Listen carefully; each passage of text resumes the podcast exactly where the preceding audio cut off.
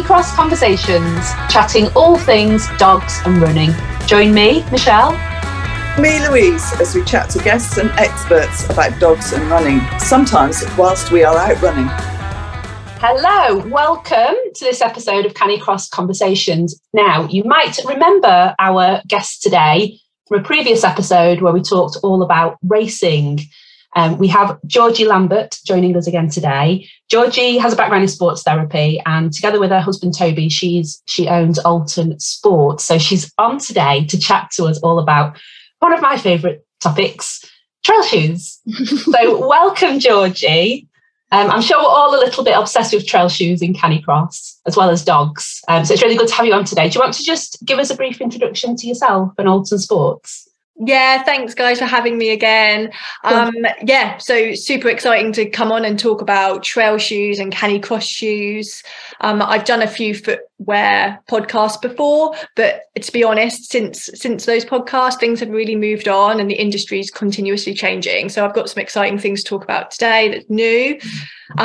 So I've been in the industry and been fitting footwear and running Pacific footwear for around 15 years. Wow. Yeah, it's crazy when I think of it, really. But I've just always been in the industry. And then alongside with my sports therapy that I used to do, it worked really well. And I felt like I had a big insight when I was fitting footwear. And then I worked for a footwear brand as well. So I've been inside the industry and worked inside a brand. And now I'm back in the industry in retail and fitting again. So hopefully I can bring some insight because it is a minefield out there. Well, yeah, I'm looking forward to this one because there's so much choice, isn't there? I know everybody gets confused about trail shoes. Yeah, and the trail category is growing. You know, previously, I think you would have like 7 different brands to choose from if you went to a specialist footwear store. And then each brand would have 1 or 2 trail options maybe. But now they've got trail is almost as big as their road options. And it's just a huge growing category. Really exciting for us, but obviously gets confusing. It does get very confusing. So first of all, I suppose, you know, for people that just taking up Canicross for the first time or just, you know, whatever, why do we need trail shoes? Yes, good. So trail shoes will help to protect us as we go across different terrain. The difference between a road shoe and a trail shoe is, first of all, it's its upper. So the upper will protect our foot a bit more from snagging or from stones or rocks that we might brush against or hit against. And it would be a lot more durable, maybe even waterproof, depending on your preference. And then the sole units are a lot more rugged. There's a big difference as well of the rubber compound. So a road shoe's rubber is actually firmer than the trail shoe. So the trail shoe's rubber is softer, so it can mould with the ground as you kind of go over different terrain. If it was hard, it would almost knock you over. You would fall off the stone or the path or whatever you've trodden on. So it's a softer compound, which is why you always need 2 different sets, because if you ran on the road in a softer rubber, in your trail shoe, for example, it would just wear away really quickly. That surprises me. I don't know what you just said about they're softer, because one of the questions I was going to ask you sort of a bit later on was, I think they're harder, but is that because they've not got as much cushioning? So the feel from your foot going down the shoe would be maybe a bit less cushioning and also stiffer. They're stiffer, they're a bit less flexible, but then talking about that, Inov-8 are hugely flexible trail shoes, doesn't protect your foot as much. What you need from a road shoe is something that was really softer on top from your foot. So, yeah, different. But, yeah, the rubber's softer in a trail shoe. Oh, interesting. Yeah, we always learn something new, don't we? So there is a whole... Like there are so many trail shoes on the market. What are the main differences between trail shoes? Like when we're looking to buy our first pair of trail shoes, for example, for Canicross, what do we need to be considering? Yeah, so I mean, like trail shoes from, I'm going to do much better if I hold some. We'll try to describe. I can talk like we're on the radio. So these are 2 different trail shoes. One I would never Canicross in, and one I always Canicross in. So even in the trail category, you then have your trail shoe and your Canicross shoe. And this is something I've really learned after fitting a hell of a lot of Canicrosses now, that it's all to do with the volume within your shoe. So your foot really doesn't want that much volume when it's Canicrossing, because the force when we hit the ground, we're still moving forward because our doggy, hopefully, is taking us forward still, or to the left or to the right. Either way, we're kind of getting moved in a different force when we're attached to the dogs. So trail, this is my favourite trail shoe when I'm out on my own. So what have we got? So this is the Peg Trail. It's the number 4 now, I think we're on. This is the Gore-Tex version. But as you can see, it hasn't got much grip. Yeah, so the legs on the bottom. It does look more like a road shoe, doesn't it, really? Yeah, it's not luggy. I would call that lugs. So when you start looking at lugs for Canicross shoes, it's also important to have lugs when you're just running normally. But it depends on what part of the country you're in, but I get quite a lot of stone down here. I'm in the south, a lot of chalk. So more lugs are probably a little bit more dangerous for me because I'm a bit more slidey, or the stones are annoying when they're wet and they have leaves over the top. This time of year is a nightmare for that. So you have up to 8mm lugs, and this mudclaw that I'm holding here from Inov-8 is an 8mm lug. So this is one of our deepest lugs. I haven't seen anything else in the market that's deeper, but I'm sure there probably is. Really, really luggy. And that is my favourite Canicross shoe, and it has been for a long time, actually. So I've got, I run in Salomon Speedcross. Yeah, luggy. They're quite luggy, aren't they? Yeah, but more at this time of year, and we'll go on to that. But I find those really stiff, so I have to do a bit of road running to get to my... where I'm sort of going trail, and I find that really uncomfortable at times. Yeah, that's interesting. Go on. We call that a door to trail shoe, or a 50-50 shoe. So that is where this guy would come in, the Peg Trail. It is literally the model and how it's built and designed. It is a road shoe with a more durable upper and a softer rubber underneath. But this time of year, I find, because the lugs are not as deep, I find that when I get onto the trails, I'd be more nervous Canicrossing in those, because I have Nike Pegasus that, that I've got for sort of in the spring and when the weather's not as bad, that I use. Is there anything with deep lugs that will go with a bit more cushioning, I suppose, for my foot?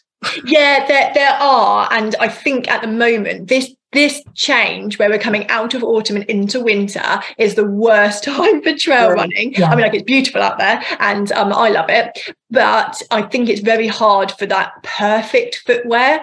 I've got a lot of people at the moment giving me 4 models and saying, can we find something that mashes them all up? And it's that would be perfect. However, it's quite hard to get. Oh, another one. I'm taking pictures, so we will put these on. Oh, good. I didn't do my makeup. Sorry, you look fine. So this is a good mashup option, I would suggest. This is a Saucony Peregrine ST. Oh, yes, I have those, and they're a good shoe. Good. Because I think it's sometimes mental, isn't it? It's like, okay, I'm going through a really muddy pit, and my shoe's gonna give me. So what depth lugs are those? Yeah, so these are around 5. Some of them do go down to 8mm. They're just in a different configuration to the mudclaw. The mudclaw almost looks like a tractor tyre. Yeah, it does. And the Peregrine ST is slightly different.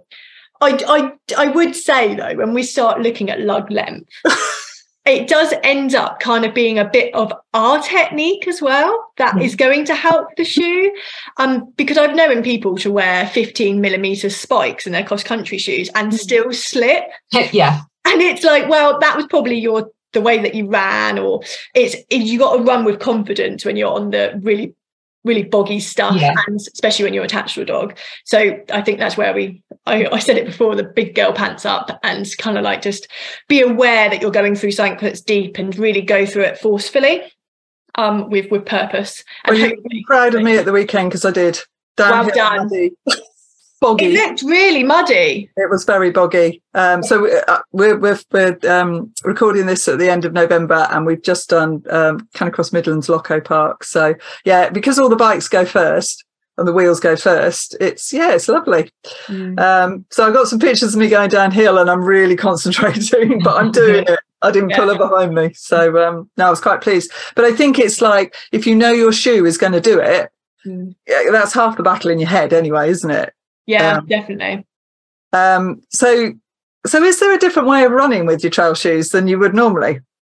No, not to run in them, no. But maybe doing them up, or maybe the socks that you wear. Different lacing systems is my favourite thing to talk about with people. It makes a huge difference, and there's certain lacing that I love. You did a video on this, which you must rectify again. It's awful. Yeah, I can put it on here. So it's called lock lacing, or I call it butterfly looping, and where you use that top loop at the top of the it's the one around the corner. Yeah, so there's two holes next to one another on the shoe, near the top of the shoe. So we feed the lace through to make a loop, don't we? Yeah, that's it. And then you'd go to the opposite side and then zigzag it and enclose it like normal, a normal bow. And what that does is it allows the heel counter to come round more secure, rather than you just doing your laces up tighter and tighter and tighter and actually hurting your bridge on your foot. So that lock lacing gives you a nice feeling of secureness as well. So you can move it better in a better emotion. I've got heel spurs. I've got growths on the back of my heels. It don't cause me any issues now, but I literally have to buy a slightly bigger size, and then that lock looping helps me. But I know it helps a lot of females, because we generally, as a gender, have narrower heels and wider forefoots, and then men are the other way. Oh, really? Yeah, and that's the difference in men's and women's fit. Okay, yeah, that's interesting, because I was going to ask you about that, because I've just tried a pair of Altra road shoes, and they have a very nice wide forefoot, which I love. So I'm considering a pair of trail shoes, but I need to have a look at the lugs, because I think you'll love the Lone. Yeah, the Lone Peak from them. Yes. You'll love that. Yeah, it's a beautiful shoe. Just going back to laces, we'll go back on that subject again, because the Salomon ones have got a pull system. Yeah, lock laces. Which I kind of really like. Mm-hmm. But what I've noticed, and again, racing this weekend, it came loose and I thought I was going to lose my shoe in the bog, but I didn't. Is there a technique for these? Because mine have got muddy and, you know, and I'm thinking they're not as secure as I want them to be. No, they say that some of them, and I think the Salomon ones especially, are made with Kevlar inside, aren't they? So they're uber strong, which is great. They have little garages to put in the spare lace and everything. Yeah, yeah. But I agree with you, when they get very wet, and obviously we're moving with force because we're canicrossing, they do move a little bit, don't they, and migrate. Do you know what I'd recommend for you if you love that shoe and that's the shoe you want to stay with, which I totally get? I would recommend you electric taping. Oh, okay. All the way round. You know, like a football boot. Like you do in cross country, you see that. Exactly. High shoes on. Yeah. Yeah. I would just do it up like normal, and then just do two nice big rounds of electric tape, and then just I would say that, because then and your head also, you're confident then. It might sound a bit a bit of a mash, but it does work, and at least then you know that you're secure and in there. If you can't change the lacing, can you not take out? They're really thin. Yeah, they're really thin, aren't they? Yeah. So I looked at that and I thought, no, I wouldn't get a strong enough. So yeah, I wasn't quite sure, but that might be, as you say, because you feel your shoe go loose if you're racing or running anyway, and you're like, you sort of stop a little bit, don't you? It just momentarily gets you, and then no. So I might try that. I'll look like a help. Yeah. Yeah, it'll make you look kind of even more serious about your racing as well. Yeah, you look that really mental edge against your competition. Yeah, freak them out. Get in their heads. Just go back to men's shoes though, because Michelle and I have probably both got the same problems. We've got big feet. Yeah, I wear a size 9. So quite often, if there's something in the sale and ladies' shoes aren't you know, always in a size 9. It's getting better. But I'll just buy the men's version. Is that going to cause problems or? No, so it's the last that a shoe is made on. So it's literally the shape of the sole unit. It's called a last, and that's what's different in every brand. At factory level, they literally use these lasts and then stick on the upper and stick on the sole, and that's how it goes through the machines. So from the difference between a men's and a woman's is the width of them. Yeah. So a woman's is a B and a men's is a D, just okay. random letters. And then you get widths on that. So a woman's wide is a D. So that's a men's normal. Okay. And it does make a difference in the heel counter. And that when I just described about the gender having generally females, it's all to do with when we're carrying babies, the weight distribution. So we have wider forefeet to allow for that weight distribution, and men just don't have that. So the width is different, but we can always combat the width with a sock or an insole of some sort. So there is ways of getting around that. And, you know, when I fit, I certainly don't talk about the gender. I just pick out the size and we go from there, because everyone's foot is different. There's no way you have a woman's foot on a woman. It's just always so different. And it's very common having women's sizes at a UK 9, because that makes you a normal, your everyday shoes, probably UK 8. Yeah. And that's normal. So yeah, it's weird. Men are getting smaller feet, and women are getting bigger feet. Oh, really? Yeah. And kids don't exist anymore. They go from babies to fully sized adults. There's no juniors anymore. So, but actually, when you say you don't just say whether it's a female or male shoe, and colour doesn't matter anymore, because I was at Ben Robertson running pink shoes and things like that. I mean, thanks, Ben. You've made that popular for us. But that's been a thing for a little while, hasn't it? Like the colour really hasn't mattered, and luckily we're in the. You know, we're talking about trail shoes, so they get filthy anyway. Yes, you can't see them anyway. Yeah, no one worries. So the other thing that I've noticed is that I pronate. So when I do road shoes, I sort of get the right ones for that. But am I right in saying that if trail shoes, that doesn't matter? Yeah, it doesn't matter as much, no. So generally you'd get all our trail shoes would be neutral. They just give support in a different way. So rather than having a medial posting where you would have that protection from overpronation, that movement occurring inwards when we run, you have like a wider sole unit. So a trail shoe would combat this by having a wider unit as you ran. There'd be more ground contact. She's getting another one to show us. I get more. So I've got the famous pink ones, actually. I love that. Is that what is it, a Hocker? No, this is the Saucony one, the one that Ben's been wearing. Really nice. Yeah, really lush. Nice. So the Endorphin Edge, that is, from Saucony.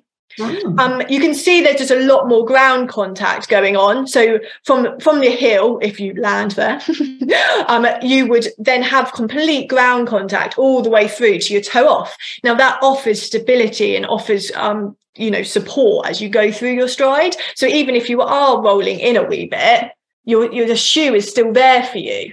Yeah. Other things that trail shoes do is make the heel unit stiffer. And that helps stop pronation early on. Okay. So if you land, it would just come over straight away for overpronation. And if you have a stiffer heel unit, it would hold you up better. So there's ways that trail shoes, although they aren't categorised as neutral through to support, that there's ways that they still support your foot as you go through the stride. But the reason trail shoes do that is because hopefully our trail is a proper trail. Not a park, not a gravelled park around the edge. You're always landing on something that's going to move your foot in a different motion, each foot, every stride.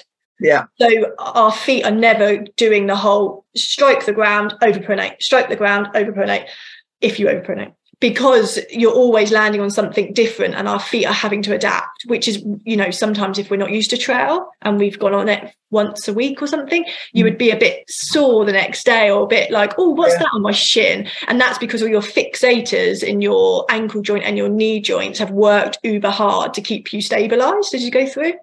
trail running's good for you. And then obviously up the core as well. But anyway, yeah. Just looking at those ones, what sort of lug size have they got? Because yeah, they're quite small, unfortunately. Yeah. The Endorphin, yes. So I just think when I get the opportunity, which is great, to talk to brand designers, there's our trail in the UK is quite rare. It doesn't really happen across the whole of Europe.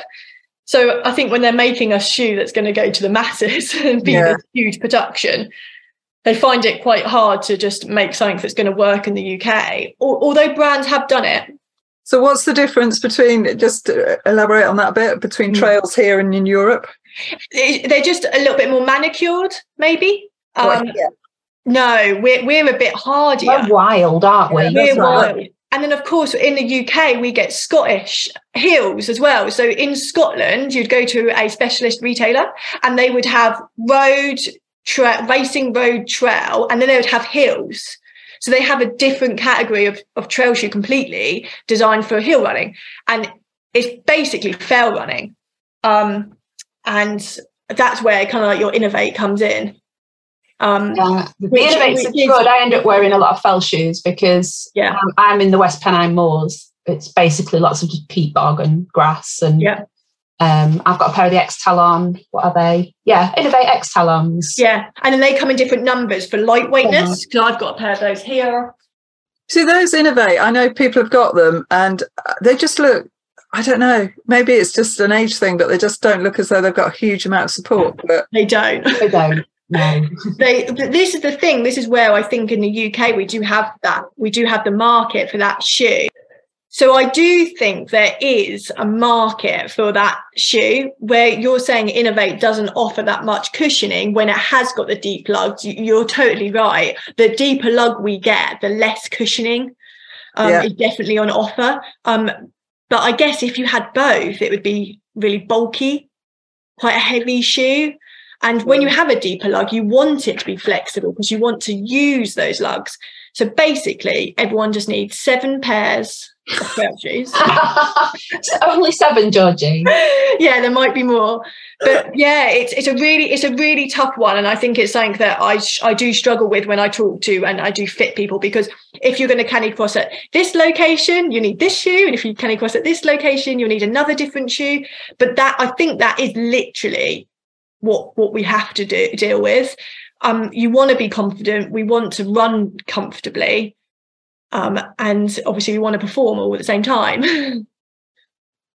No, yeah, exactly. And I suppose if you've got to get somewhere like I do, you know, you've got to go on a bit of road. Perhaps I should just walk that bit, but sometimes I do.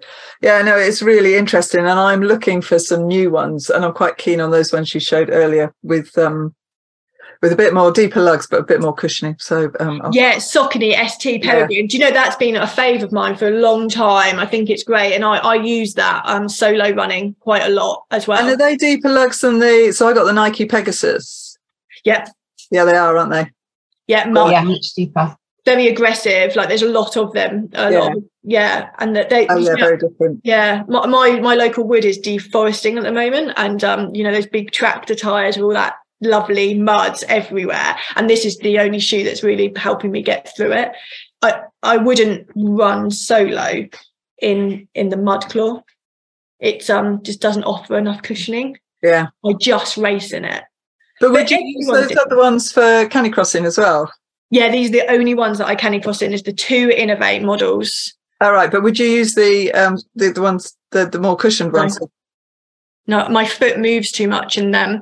And that's where we go back to talking about canicross trail shoe is something that hasn't got as much volume in it. So you can find your favourite shoe, and we can adapt, you know, with the sock idea or the insole idea. But at the end of the day, it needs to fit your foot, and everyone's foot is so different. So don't read blogs. Don't read what other people deal with, because that is going to get you into a bit of danger. You're going to end up buying a lot of different shoes. You kind of need to work with your specialist that's nearby, go in, discuss to them that we're doing canicross, because that force, when we strike the ground and our foot is still moving forward because the dog's moving forward, that is the movement that we need to be looking after and combating to help stop blistering, to help stop black toenails, to help. Yes, we all. I think we all. I hate them. So talk to us about the socks then, and how we can help ourselves with that, because I'm very keen on this cushioning, just to make life easier for me. But I understand why I probably ought to keep with my Salomon Speedcrosses at the moment. But yeah, if something works, I wouldn't try and just change it. I think stay with it and adapt where needed. But socks are a huge part to blistering. Obviously, we all know that. But we need to make sure we're wearing the right size. It's kind of a big subject. I noticed a lot of people just wear whatever they could find a pair of, yeah. For example. And it does get a bit like that. You do need to have socks that work for you, that fit your foot very well. Again, that's personal. Right size, right heel counter, and also the thickness. Some people like a thinner sock, and if there's less movement from a thinner sock, then that's good. Some people prefer a thicker sock and their foot works well in it, then that's good as well. I would say for Canicross and for racing specifically, go thin, because when we get wet and we're holding that weight, it's less weight to hold. A thicker sock would hold a lot of moisture, and then that would aid with movement again inside the shoe, which then would cause blistering. Personally, I love wearing compression socks when I race. Yeah, I've seen you do that. Yeah, just they're a nightmare to get off afterwards, but they really do make a big difference to that combination of the right shoe for me and the right sock for me. Yeah, so it's a trial and error situation. If you are looking for a new Canicross shoe, or you've had an issue previously from blistering, it's work with a local specialist and talk to them why you're getting it, what you're using currently, and hopefully they can help you start narrowing it down. So what sort of good, I understand exactly what you said, but what are good sock brands, just generally? Because I see lots of different ones. Yeah, so with the sock market, there's a huge array out there for you. But I will say, like, socks that the brand only makes socks, they're going to be the ones to go for. So for us in our stores, we stock a lot of socks, but things like Balega or Hilly. And then you've got your compression brands with CEP, 2XU is another good brand for compression. But the socks that the brands that only make socks, yeah, and that's what they do, they're going to be good at it, and they're the ones that I would certainly recommend. Excellent. I shall go, and I haven't heard of some of those. So Balega are amazing socks, by the way. Yeah, I've got a couple of pairs. They're really good. Yeah, South African, they're so lovely. And it's amazing how their factory and how they make the socks. And there's so many different features that go into it that, you wouldn't get from off the peg, as much as I like Nike. There is some, they make a pack of 3, for example, of socks. They aren't going to be the same quality as your Balega. It's amazing how different the features are. If we don't want blistering, we don't want discomfort while we're running. It's hard enough as it is. So I think the right socks are hugely important with the right shoe. Tom, I don't know what you use, Michelle. I only ever wear, when I'm trail running or canicrossing, I wear merino wool socks from Moggans. They're just, because when they get wet, they don't hold the water. It just runs straight out, which is why I don't really wear waterproof trail shoes either. I'd rather let the water in, because I know it can get out again and not get stuck. Yeah. Yeah, but they're both valid points, and natural fibre from a merino wool is a really good idea. They work well with the skin, obviously, if you like that. Some people hate wool. But it's they're really good at keeping you warm as well when they are wet. And I don't know about you guys, but when I've been out running in horrific weather and everything gets wet, everything, you're out for a little bit longer than maybe 30 minutes. And the cold starts setting in, you can actually get cramp in your foot if it gets too cold. If you're treading through loads of muddy, wet ground. So it's very important to look after that side as well. The warmth will help, and that merino wool, natural fibre, will help with that. Gore-Tex shoes as well do hold moisture. So I've got Gore-Tex ones. Yeah. It's fine if the water doesn't get in, but if it gets in, it's not coming out. I hadn't thought about that before. I just thought, again, it's just like, oh, keep my feet dry. Yeah, well, I had a few streams to go across the other day, and they were kind of flooded because we've had an awful lot of rain, and the water was above my ankle. So, yeah, I was glad that the water could get out again. Yeah, it's a real nightmare to dry Gore-Tex shoes as well. Like, just they're designed to keep it out, so when it gets in. Yeah, nightmare. But yeah, I agree though, Louise. I love Gore-Tex shoes, and you know, if I'm solo running without my dog attached, I can choose where I go. But when I've got a dog attached to me, I can't choose as much. I just stick behind her, do you know what I mean? And follow her. So if that's through a river or the biggest puddle out there, that's what it is. Yeah, you want it to be able to get out. Yeah, usually Pickle goes round puddles, but at the weekend she went straight through the bog. I was like, what's going on? She's in race mode. She was in race mode. It was very evident, actually, she was on it.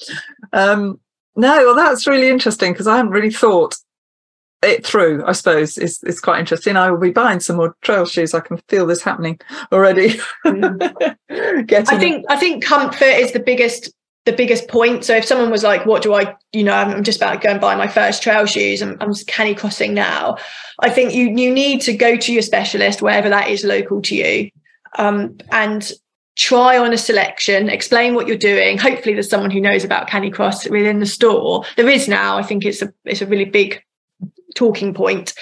And try on a selection, and then go from comfort, and then go on functionality and what you need that shoe for.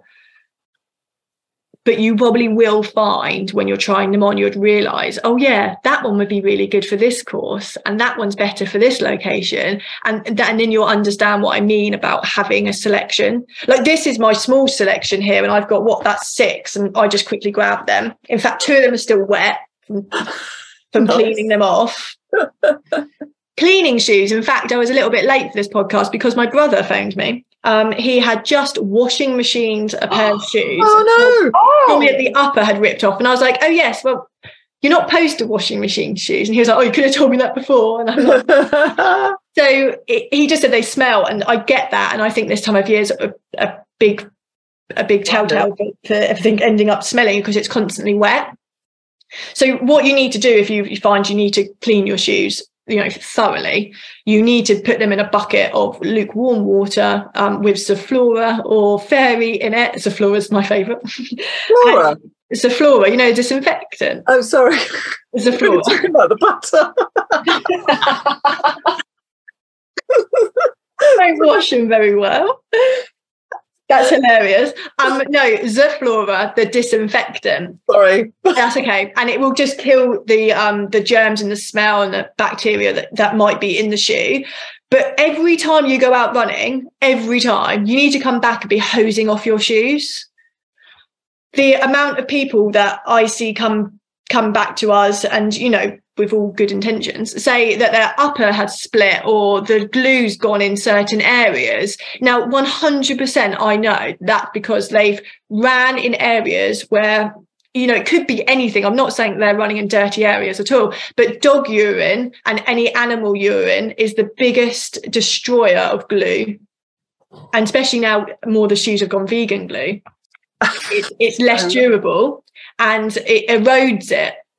So any type of urine on the shoes, any type of animal feces, and that could come out of fields, couldn't it? It can get washed off fields, especially in my deforesting wood at the moment. There's lots of stuff out there that is killing my shoes. So when we wash off the dog's paws, which you should be doing as well, you need to be washing off your shoes every single time with the hose outside. Yeah, I remember saying that before, and I was, and I haven't washed mine down today, but I will do. The other thing I use is those, I've got some little smiley faces and balls that I put in there. Yeah, they're good. They're little sneaker balls. Yeah. They're really good. Don't let them dry them or to make them fresh. Nicer. Yeah. We've got a little spray that we spray in to freshen them up. Yeah, that's really nice. There's also stuffers that you can buy that do bring out the moisture from the shoes. Yeah. They're really good. But it's all about, you know, if you keep the shoe in good nick, it's going to work for you better. You know, I don't know if you guys have ever put on a shoe that's dried mud on it, and then you can't get your foot in it, and you're like, ow, it's hurting my foot. And, you know, we shouldn't be doing that to our feet, because we need to run with comfort. Yeah. So that's your sort of top tips, is just make sure you keep the shoes clean, wash them down and dry them out, basically. Yeah, it's a huge tip for keeping the longevity of them, especially for the trail shoes, and especially when we're canicrossing, because we know we're really testing the shoes with that force that when we strike the ground and go through our strides. But I just think with a selection of shoes from a specialty shop, you can try them on and see how that feels for you, and then work on the lugs after that, because everyone's running in different locations, in different terrain. I feel like I need a few more pairs. Yeah, it's dangerous. It's really dangerous. There's some really good ones out there now, though. The category's growing and it's super great. It's super exciting for us. Lots of different options out there. That's another Nike, that's a Terra Kiger. Oh, I've got a pair of those. They're quite a nice shoe to run in, really flexible. Yeah, really nice. That's my fast shoe. So I wear that if I want to feel fast. Not particularly go fast, but feel fast. But again, that's solo. You know, I've got lots of trail shoes, but I'm stuck when it comes to canicrossing. I've literally got two options, and that's to do with the blistering that I get when I run, the volume in the shoe, the movement. So what would you recommend? I know people need to go to a specialist shop and stuff, but sort of price-wise, for someone starting out, because people don't want to spend a fortune. They don't know if they're going to enjoy it, but I get people turning up for social runs and stuff in normal runners, and it's like, oh, this could be interesting. Yeah, they're just going to not enjoy the experience, are they? So they need to come with the right equipment. Yeah, so I would say, like, the price range, we're a specialist running retailer, stock brands that specialise in running and what they do. You can get a very good runner from 80, and then these guys are coming in at £200. Well, that's the pink. That's the Endorphin Saucony, the one with. So it's got a carbon plate in it, so it's uber fast. So there's a huge variety. I just think you need to, you know, we're not paying memberships in gyms. We're doing something that's good for us and our dogs. So maybe just that is your one big investment, is the equipment, you know, our harness, the dog's harness, our belt and our runners, and then, you know, a good instructor. And then after that, you know, you're really well away. So I do think it's worth the investment. I remember you guys had Natalie on, and she was talking about where are they from? What's that place called? Decathlon shoes. Decathlon, yeah, that's right. Yeah, I was listening to it while I was running. Horrified I was. I wasn't. I was like, oh, good for her. She found something that worked, and that's good. But I bet you anything, she's probably going to go through those shoes nearly twice as fast. Yeah, so actually then you start adding it up. You go to a specialty shop as well, or you buy online from a specialty. They're going to help you. You know, if you try them on, you've ran in them one or two times and you absolutely hate that shoe, they will help you select another model and exchange that shoe for you. They're not going to make you stick with it if it's within, you know, a certain amount of days. They will help you, especially at the moment with our market and how hard it is for retail. I tell you, you know, we would help you guys out, and I know other specialties would throughout the whole country. So talk to your specialty and explain what's happening and what you're trying to achieve, and I'm sure they'll be able to help you, so you're not wasting money all the time. Because they aren't cheap, but as you say, it's really important to get the right kit to have a go, even especially at the moment, because it is sodden out there. It's just, and it's not worth it. You know, you come a cropper, it can be quite bad. And you could scare your dog as well in the process. So it's really important to make sure that you've got the right trail shoe and the right equipment on as well. You don't want any chafing anywhere else. So good clothing's always good. Good sports bra. Get the socks. That's another podcast, I think. But yeah, no. Have you got anything else? I think we've got so much information there, haven't we, Michelle? Yeah, it's been fascinating as always to chat to you, Georgie. I think we've learned a lot. So we'll put in the show notes your details so listeners can get in touch, and hopefully if they're local, they can pop along and have a chat with you. Yeah, awesome. I'm always happy to help on social media as well. Alton Sports, it's me who picks it all up, or me personally. I'm happy to talk about anything. I love it, and I know that it helps people and gets us all out running with our dogs, so that's the key. Brilliant. Okay, well, thank you again, and I hope you've enjoyed this episode of Canicross Conversations. We will see you on the next episode, but don't forget to share, subscribe, and if you've got time, leave us a review as well. We'll see you next time.